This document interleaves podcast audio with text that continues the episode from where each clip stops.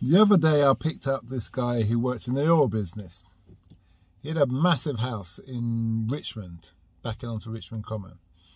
And the house was like two or three terrace houses size. And it had a horseshoe drive, had a Porsche, Range Rover, all those kind of fancy cars.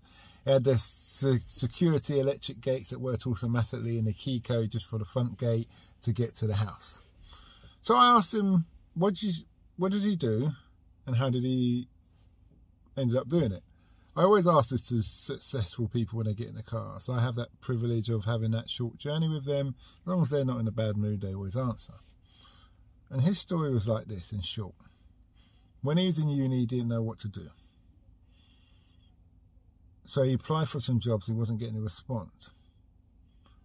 So when he handed in his CV for a particular job, driving, working in oil, ferrying oil up and down the canals, he handed in a CV, but he also handed a corresponding letter.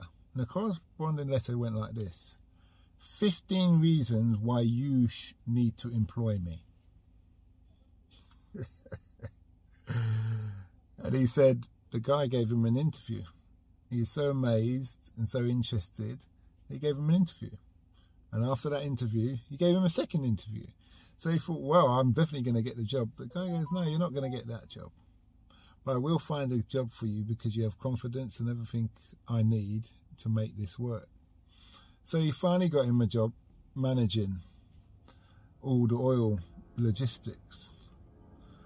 And he learned a lot and after so many years he left and he ended up moving on to Shell. Now the only reason I tell you this story is because I meet a lot of people who are applying, especially students, who said they can't get the job they want or what have you. So maybe you should tell the employer why they need you. Just like that, 15 points. And if it works, well done. If it doesn't, at least you tried. But either way, do something. And if it does work, let me know.